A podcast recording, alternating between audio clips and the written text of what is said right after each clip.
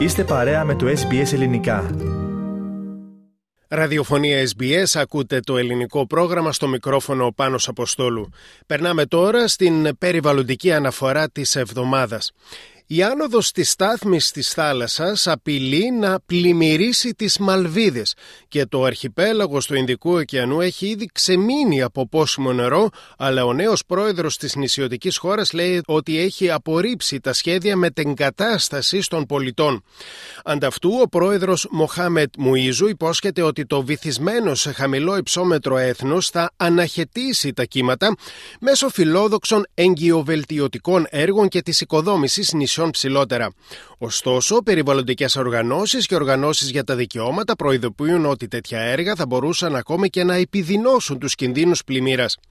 Ο πολυτελής προορισμός διακοπών φημίζεται για τις λευκές αμμουδιές, τις γαλαζοπράσινες λιμνοθάλασσες και τους απέροντους κοραλιογενείς υφάλους του. Αλλά η αλυσίδα των 1192 μικροσκοπικών νησιών βρίσκεται στην πρώτη γραμμή της κλιματικής κρίσης και δίνει μάχη για την επιβίωσή της.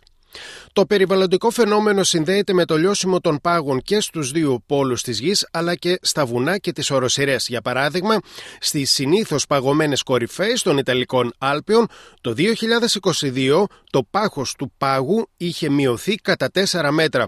Φέτος, αν και η θερμοκρασία εκεί ήταν σε πιο κανονικά επίπεδα, το πάχος του πάγου μειώθηκε επιπλέον 2,5 μέτρα. Ο Ιταλός κορυφαίος κλιματολόγος Λούκα Μερκάλη εκτιμά πως το 10% του πάγου στις Άλπεις εξαφανίστηκε μέσα σε δύο μόλις χρόνια. The ice had completely disappeared, exposing rocks that perhaps hadn't seen the sun for 6,000 years. It was also exciting to put your foot for the first time on these rocks which had been under the ice for thousands of years. But this also gives us an indication of the severity and speed of global warming. Λέει πως ο πάγος έχει εξαφανιστεί εντελώς, εκθέτοντας βράχους που ίσως δεν είχαν δει το φως του ηλίου για 6.000 χρόνια. Είναι επίσης συναρπαστικό, λέει, να βλέπεις για πρώτη φορά αυτούς τους βράχους που ήταν κάτω από τον πάγο για τόσες χιλιάδες χρόνια. Αλλά αυτό μας δίνει επίσης μια ένδειξη της σοβαρότητας και της ταχύτητας της υπερθέρμανσης του πλανήτη μας, λέει ο ειδικός. Ο κύριος Μερκάλη έγινε γνωστός για τις τηλεοπτικές του διαμάχες με τους σκεπτικιστές της κλιματικής κρίσης, αλλά δεν βλέπει πλέον το νόημα να συνεχίζει να το κάνει, περιγράφοντάς τες ως μια άχρηστη λογομαχία. Ήταν ένας από τους πρώτους κλιματικούς μετανάστες της Ιταλίας, αφού εγκατέλειψε την κατοικία του στο Τωρίνο και κατευθύνθηκε σε υψηλότερα επίπεδα. I don't like the heat and I suffer a lot in summer. And so, a few years ago, we decided to implement a climate change adaptation strategy on an individual level. Δεν μου αρέσει η ζέστη και το καλοκαίρι υποφέρω και έτσι πριν από μερικά χρόνια αποφασίσαμε να εφαρμόσουμε μια στρατηγική προσαρμογή στην κλιματική αλλαγή σε προσωπικό επίπεδο, λέει ο Ιταλός κλιματολόγος. Ελπίζει να πάρθουν σημαντικές αποφάσεις στην Σύνοδο Κορυφής για το Κλίμα που θα πραγματοποιηθεί στο Ντουμπάι.